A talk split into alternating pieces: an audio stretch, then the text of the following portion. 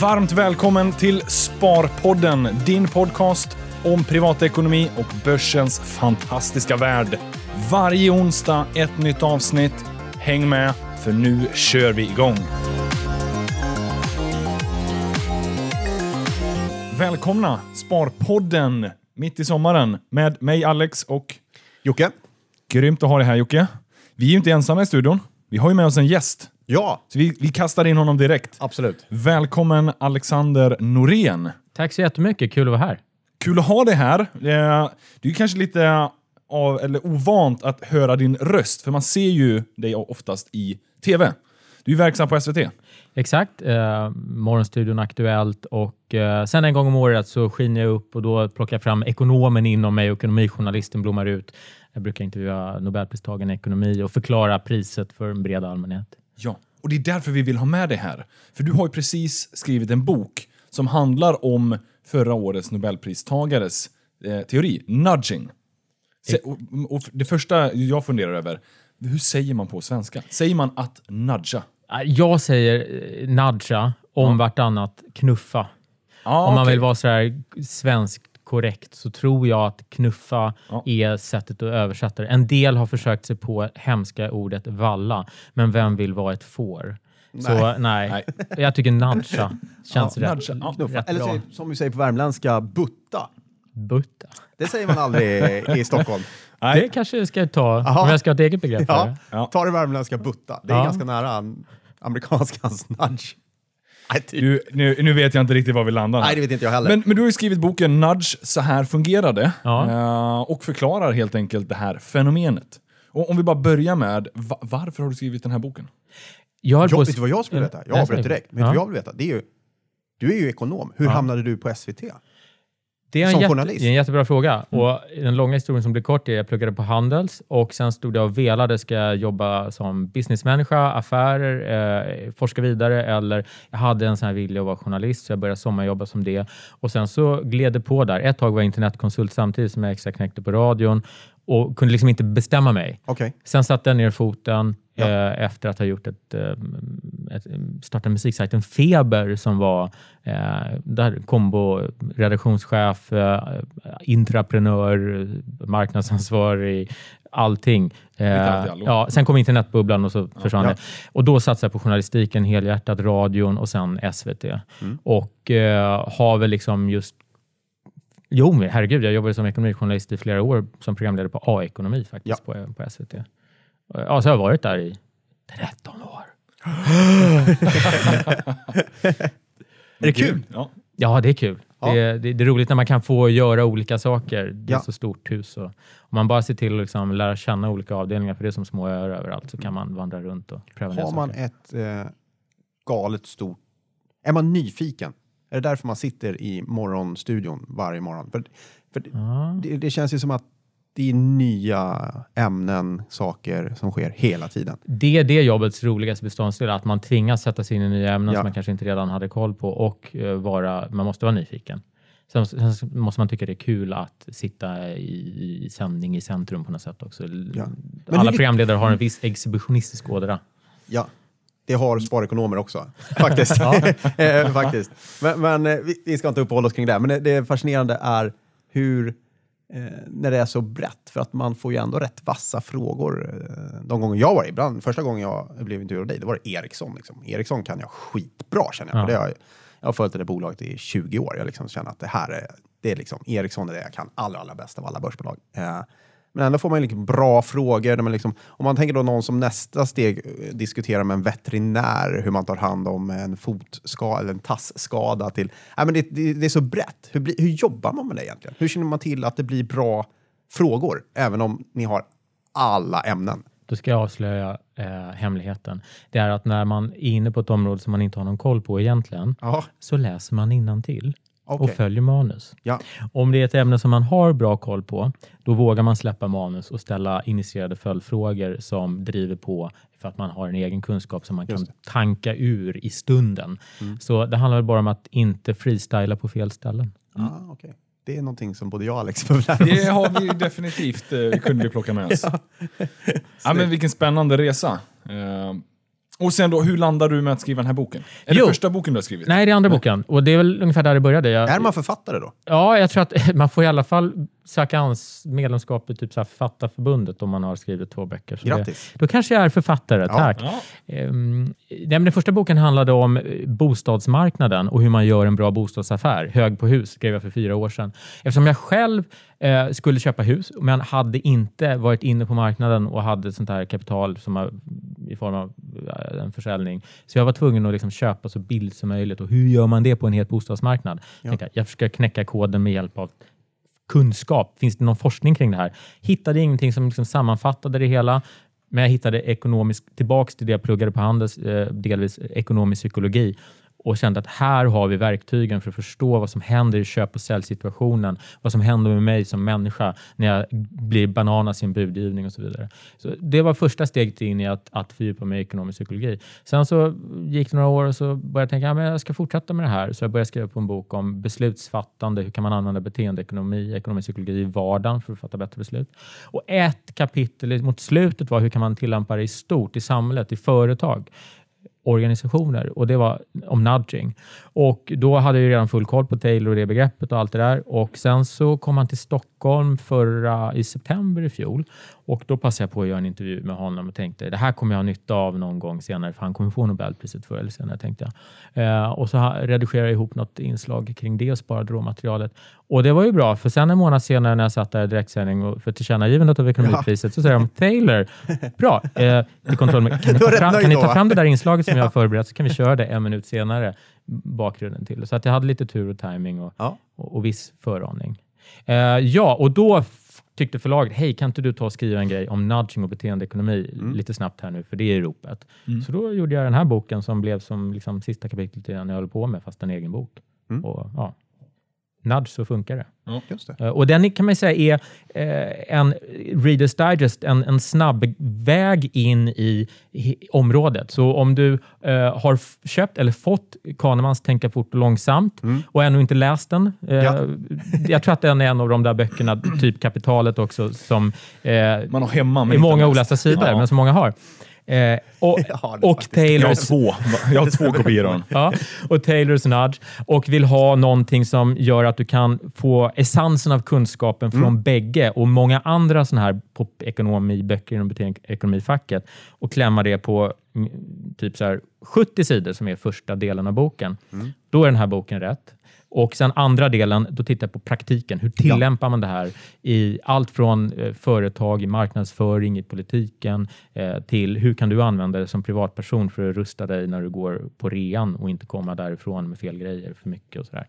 Så ja, det är min take på det. Jag skannar av hur jobbar med, med det här i Sverige i praktiken också. Och det är det vi vill försöka få ut så mycket som möjligt, Ja. hur vi kan praktiskt använda det här.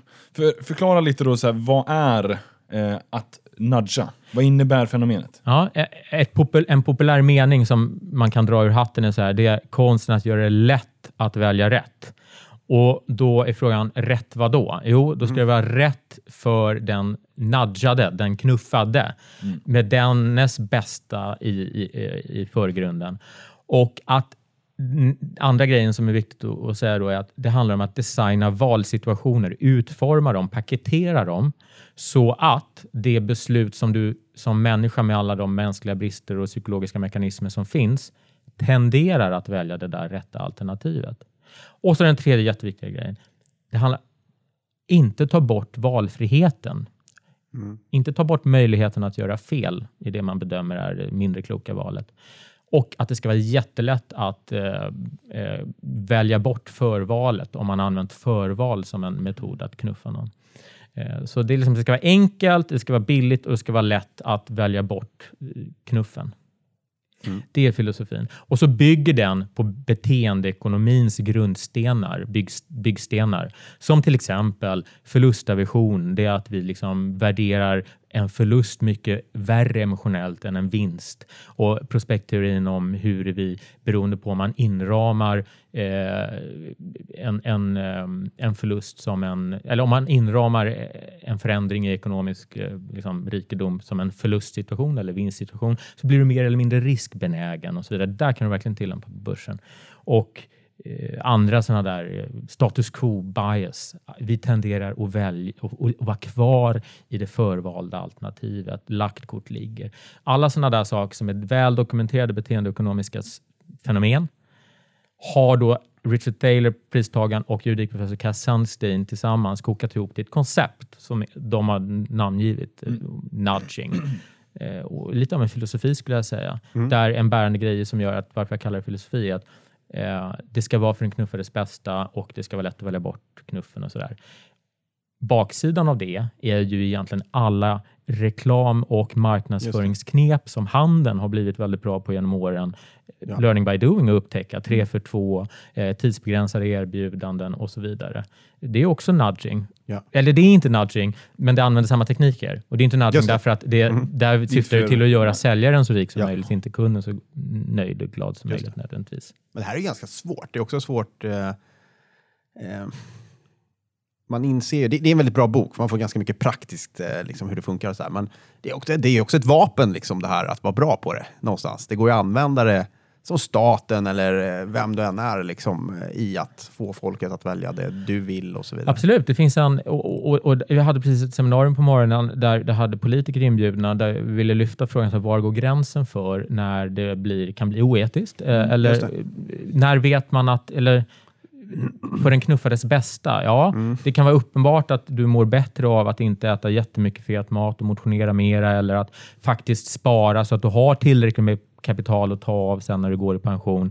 Det kan alla tycka är, ja, men det är väl okontroversiellt. Men att knuffa någon till att välja en viss typ av bränsle istället för något annat i miljöpolitiken. Så här, ja, var går gränsen då kring att, eh, är det verkligen, hur vet man vad som är rätt för dig. Då, eller, ja. eller som vi tog upp, föräldraförsäkring. Ska man knuffa folk till att eh, eh, automatiskt eh, dela lika när man loggar in på Försäkringskassan och sen måste man välja bort det?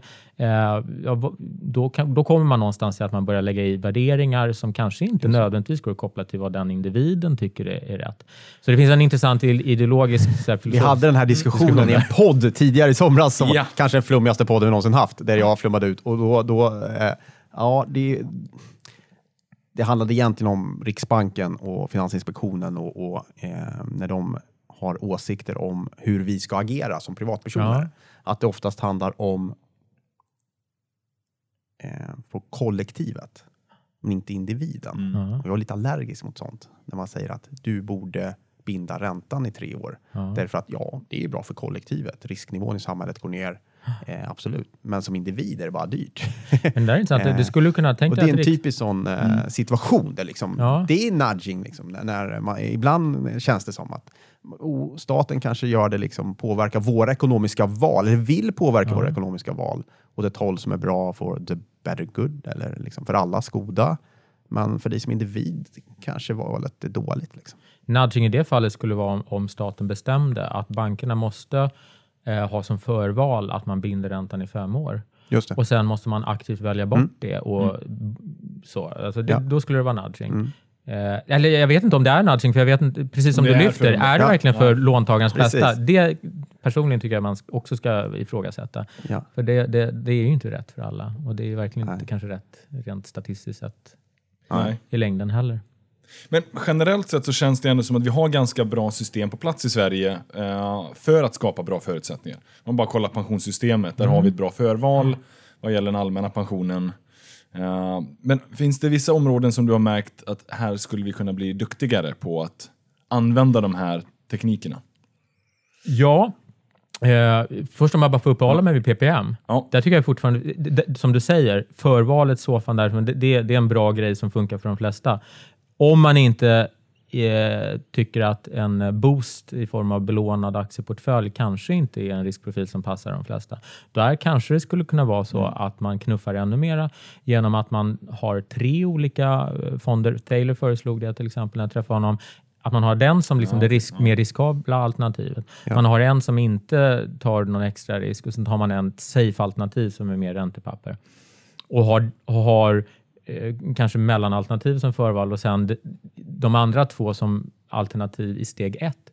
Sen har han erkänner svårigheten i att knuffa folk i finansiella tjänster. För det är ju svårt att veta vad som just du, Joakim, eh, vad, vad, vad, är du, vad mår du bäst av egentligen eh, om du ska ha det här i 20 år? Och, och du, Alex, eh, räcker det att man frågar er vad ni har för riskprofil? Troligtvis kommer ni inte ens veta det. det är svårt med enkäter sådär. Och då kan man komma in på det här med, med robotrådgivning som ju är stort och växer. Ja. Hur skapar man sådana eh, enkäter på, på ett bra sätt? Där tycker jag det ska bli jättespännande att se vilka, de som kommer klara det här bäst är ju de som hittar frågeställningarna eller genom att tanka in data från din konsumtionshistorik eller, eller, eller få en holistisk bild av en privatekonomi och därmed kanske gentemot någon form av eh, bakgrund av hur andra agerat och utfall kan automatisera det snillrikt. Ja, slutparentes. Han, han erkänner svårigheten i det och säger att han har inget bra recept för det. Men personligen tycker jag att man skulle nudga då i PPM genom att först ha det här första skyltfönstret som passar de flesta. Sen kanske man har, i, in, när man kommer in i butiken, eh, tio varor som man lyfter fram beroende på, som passar ytterligare lite fler nischade målgrupper. Och sen för den här initierade spararen som är målmedveten och vet att jag ska ha en rysk biotechfond, kosta vad det kosta vill, eller gärna så billig rysk biotechfond som möjligt. Ja men fine, jättebra. Gå ut på varulagret där, hylla 15C. Hela utbudet finns Ja. för den som vill, men man hjälper till mer i entrén för de som inte är intresserade eller kunniga nog att göra det här superaktiva valet. Det tycker jag skulle kunna vara ett sätt att nudga mer där i PPM. Till exempel. Tror du vi, eh, sådana aktörer som, ja, vi jobbar ju på Nordnet, Ja. där man liksom bara släppt allt fritt liksom, i princip. Det är en helt öppen Mm. plattform. Du kan köpa vilka aktier du vill, vilka fonder du vill. Vi lägger oss inte i det alls. Nej. Det är liksom helt öppet. Eh, som någonstans blev en mot, eh, reaktion mot bankernas eh, väldigt nischade, du ska köpa den här fonden idag, eh, av oklara skäl. Eller för att de råkar ha högst marginaler Ja. själva och kickbacks. Ja. Så det, det är en motor. Men har det gått för långt tror du? Släpper vi vårt ansvar då? Liksom? Ska, vi, ska vi nudga? Ska vi Ja, men det, det knuffa? märker man ju att det är i den riktningen det går. Det känns ju så med Och robotrådgivning. Och, exakt. Och vi bygger ju ändå verktyg för att hjälpa till. För man är uppenbarligen i behov av det. Ja, alltså det är så många olika eh, Ja. målgrupper. Du har, du har en, en, en grupp som är kunniga och som tycker att de kan allt och som kanske kan allting. Men låt dem shoppa runt fritt. Och sen så har du en väldigt stor bred massa som vet med sig att jag borde göra sig över det här. Jag gjorde något val för tio år sedan, är det verkligen rätt? Men man tycker det är krångligt och jobbigt och tyvärr tråkigt. För att man har fått en bild av att det är krångligt det här. För att de som säljer de här tjänsterna och får provision på det har allt att tjäna på att måla upp det som världens mest komplexa grej i ekonomi. Vet du, lilla gubben. Det, lita på mig här eh, så, så, så sköter jag åt det. Ehm, så för dem så tror jag att ett, först bara liksom avdramatisera det hela. Och så här, ja, men, eh, det är bara några grundläggande grejer som du egentligen behöver göra. Eh, bestäm dig för på vilken horisont ska du ha ditt sparande. Vad är ditt mål egentligen? Och sen där kan vi redan sortera bort en massa alternativ. Och nästa steg, eh, försöka klura ut då, har du råd att torska om det nu skulle dippa under en femårsperiod? Eh, genom att vi vet vad du har för finansiell situation. Vad bra, då sorterar vi bort en, ett antal alternativ. Och sen där, ja, men då har vi, vi kan vi visa dig, då har vi den här delen av varuutbudet som kanske skulle passa dig. Vill du ha ytterligare hjälp så kopplar vi på vår, eh, vårt frågeformulär eller någonting. Eh, så att jag, jag tror absolut att det finns en, en marknad och potential för att hjälpa mera. Eh, genom, kalla det nudging eller att bara guida bättre. Ja. Det tror jag också. Faktiskt. För det, är, det är lite knepigt det där när man får hela... En ocean av möjligheter. Jag menar alltså, det, det visade sig ju när de introducerade PPM och man på den tiden skickade ut papperskataloger med hela fondutbudet. Det finns en grym överrepresentation av val av fonder som börjar på A. För att de var ju listade Ja. från A till Ö. Jag orkar inte längre. Och sen den andra grejen som var, stack ut var ju den fonden som hade haft bäst avkastning de senaste fem åren eller tre åren eller vad det var. För det var ju det andra som folk trodde att Just det ska man gå på, för det är väl lika bra framöver då? Ja. Nej, inte nödvändigtvis. Ehm, och den tror jag fortfarande efter att Swedbank, det var ju en IT-fond. Eftersom- eftersom- Kontura. kontura ja. Ja, och, och sen kraschade ju den ut i kraschen och då döpte de sen om den till något annat så att Ja. de kunde tvätta bort historiken. Men det är Mm. fortfarande mm, deras största fond tror jag faktiskt. Ja. Ja, det är Eller näst största. Ja. Mm. Nej, och det finns, eh, finns mycket man kan göra där och många behöver hjälpen, eh, för det är så förvirrande. Men eh, på sparsidan då? För in- investeringssidan har ju det här problemet att vi vet aldrig vad avkastningen blir i framtiden. Nej. Men, men däremot sparande, då är det ju sådana här klassiska, gå inte på, köp tre för två. Vad finns det mer för sådana tekniker som man kan... Eller är det ens nudging, att undvika de där sales-teknikerna? Varför går man på det? I Ja, butiken. och varför så här. går man på det? Att man tar den där två. För det är alltid så här, vad tjänar jag på det här nu? Ja, jag, fick, jag köpte en som jag inte behöver. Eh, och, och rean... Och Eller det- till och med du köpte två som du inte behöver. Ja, Ja. ja. Nej, men, det är ännu värre. Ja, men jag är en sucker för det här. Jag, jag har ju skrivit en bok om det. Jag går ändå ja. själv... Det är en magnetisk dragningskraft Ja. mot att plocka på sig tre. Men i och med att jag ändå då är medveten om det här. Nu klickar, ringer det en klocka varje gång hos mig. och säger, Vänta, behöver jag tre tandborstar? Mm, Jag kanske inte skulle vilja ha tre just av den. Eller behöver jag tre t-shirts? Nej, jag, behövde jag vill ju bara ha en. Det här är inte världens kvalitet, jag behöver någon snabbt. Liksom. Eh, och formulera om erbjudandet då från, från eh, för, för varför det funkar är ju för att vi får känslan av att vi får en sak gratis och gratis har en enorm dragningskraft på oss. Ja. Det visar mm, otal experiment. Eh, Till exempel min favorit är de som testade att sälja eh, en chokladbit eh, som var den billiga sorten för 50 cent och en annan för en och en halv dollar. Och sen så sålde de olika mycket av de här två. Sen när de sänkte priset med 50 cent, så dollarn, den ena kostade en dollar och den andra blev gratis, ja, men då blev det så här 90 procent valde den som var gratis. Det var ju samma rabatt, liksom. det var ju samma skillnad. Men helt plötsligt bara för att det var gratis så roffar man åt sig. Och det är ju för att du känner att du går miste om någonting. Förlustaversionen kickar in. Du känner att du lämnar någonting kvar. Jag tror det här går tillbaka till när vi levde 50 000 år sedan på savannen. Där ligger ett byte som vi har fällt. Vi vet aldrig när vi kommer få mat nästa gång. Passa på att äta dig mätt över mätt för att du kommer att behöva kalorierna. Du kan inte låta någonting ligga till spillo. Nej. Så den grejen är det som händer i hjärnan. Men då behöver vi då medvetna om detta. 3 för 2 varningssignalringar. Omformulera erbjudandet till, vad är det här? Det här är 33 procents rabatt om man köper många, det vill säga tre. Och sen ställa sig den här frågan som du väckte. Behöver jag verkligen tre? Är 33 procent förresten en bra rabatt? På vad då? På vad som står som ordinarie pris? Ordinarie pris, läs påhittat pris. Mm. Skulle de sälja de här styck så kunde de säkert ta ner de 33 procent. Ja, så vidare. Tänka Ja. så.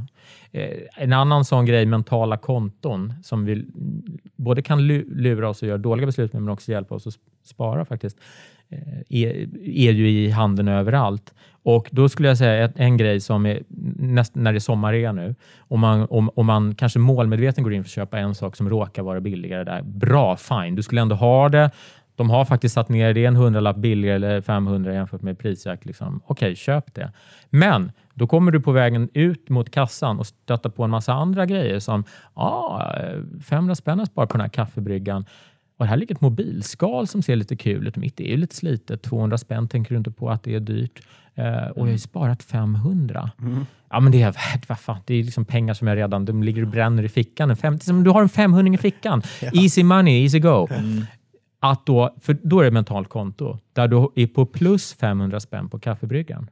Och du har vunnit 500 spänn. Att stänga det där mentala kontot i tid och tänka att de där 500 kronorna, de är inte nödvändigtvis någonting som är du kan spendera just i den här butiken på den här typen av varor. Det kan vara 500 spänn som du kan gå ut och käka en lyxig lunch på restaurangen för på, på semestern sen. Eller, gubevars, langa in i ditt sparande så att de är värda 5 000 sen och göra någonting i framtiden. Men så långt tänker vi inte, utan vi är kvar där. Jag har ju 500 plus på det här mentala kontot, jag kan bränna dem. Stäng mentala kontot i tid. Samma sak med aktier. Eh, där du, när, om, du, om du har en aktieportfölj och sen så behöver du akut 10 000 spänn. Eh, eller 50 eller vad, vad det nu är för att du ska köpa någonting. Eh, och så har du en vin, vinnaraktie som har gått bra, som ligger på fett med plus. Och så har du en förloraraktie som du är fortfarande back på.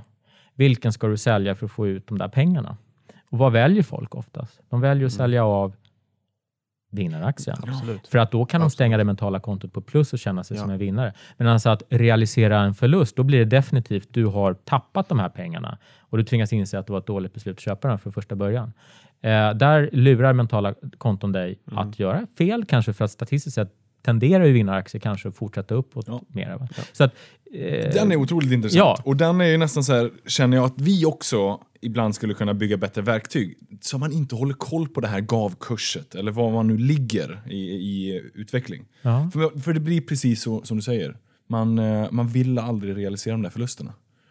Och rent Eh, skattemässigt men- kan det ju till och med vara klokt att göra det. Ja, i vissa lägen. Ja. Och eh, det rationella det är ju alltid att utvärdera en aktie efter vad är värdet och potentialen framåt. Precis. Men man tänker inte så. Glöm vad som har varit, blicka bara framåt. Ja.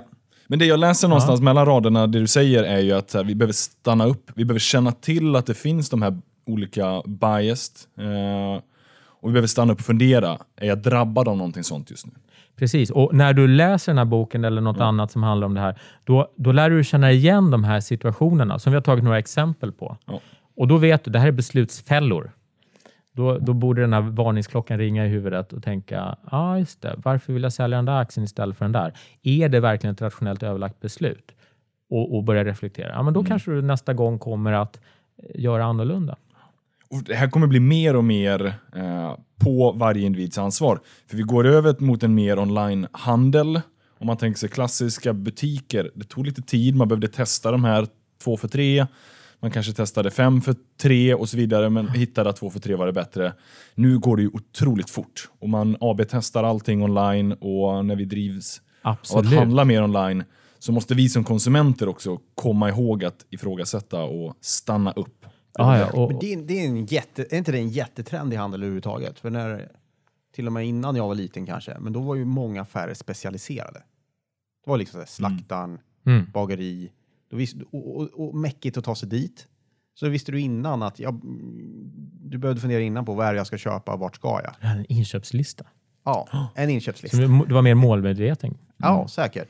Och rätt, svårare att, att styra då. Sen eh, kom man, och även affärer, man ska handla kläder eller liksom samma sak där. Nu går man in i en galleria, ja, då helt plötsligt då har du alla möjligheter att liksom bara go crazy. Liksom.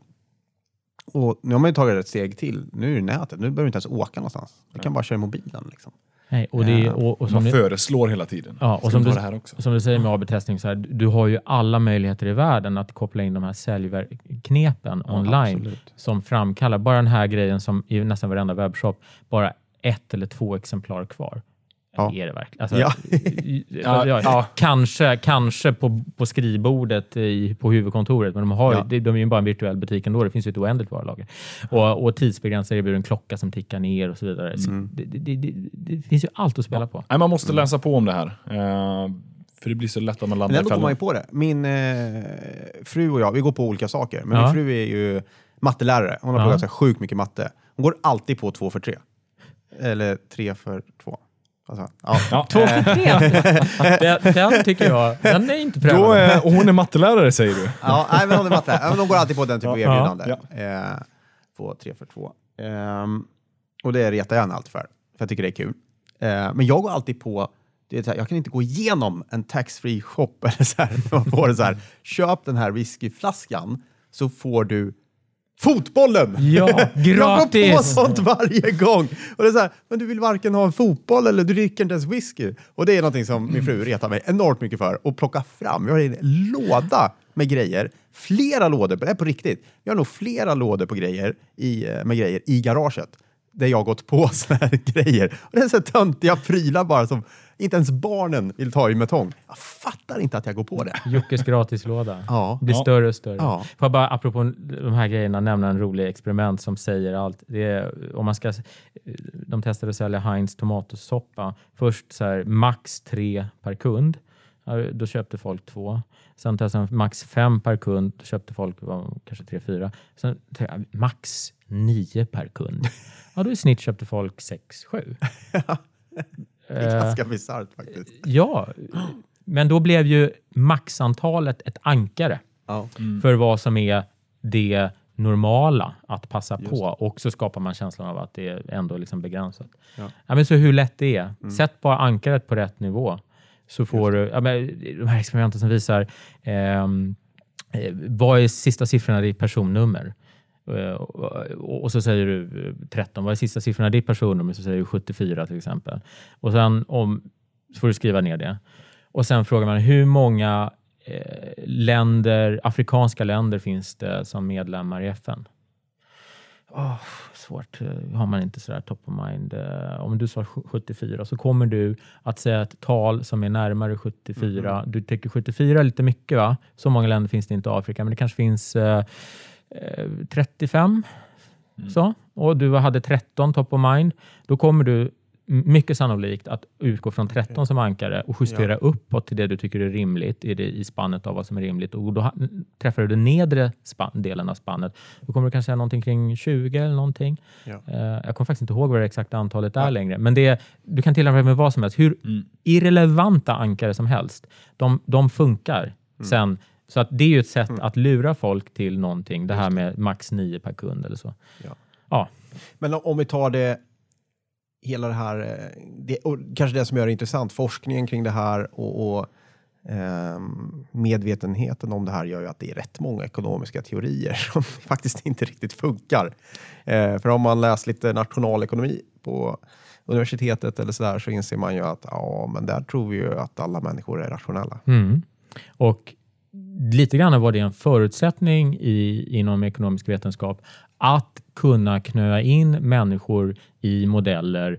Eh, Man, de, man behöver anta att de är rationella för att de, man behöver anta att de agerar på samma sätt givet vissa förutsättningar för att kunna matematisera det hela. Och, för att, och ju mer mat, matematiskt någonting blir, desto finare blir det, desto mer vetenskapligt blir det. Ja. Och ekonomer gick ju från att känna sig som lite ha- halvflummiga till att vilja bli fina vetenskapen som naturvetarna. Så trenden var ju, ja, men kan vi göra modeller som förutspår? Ja, så det var liksom en förutsättning nästan. Eh, Fram tills dess då Thaler och andra började slå hål på det där och säga vänta, vi, har, vi ser ju avvikelser som är systematiska avvikelser från det här rationella antagandet.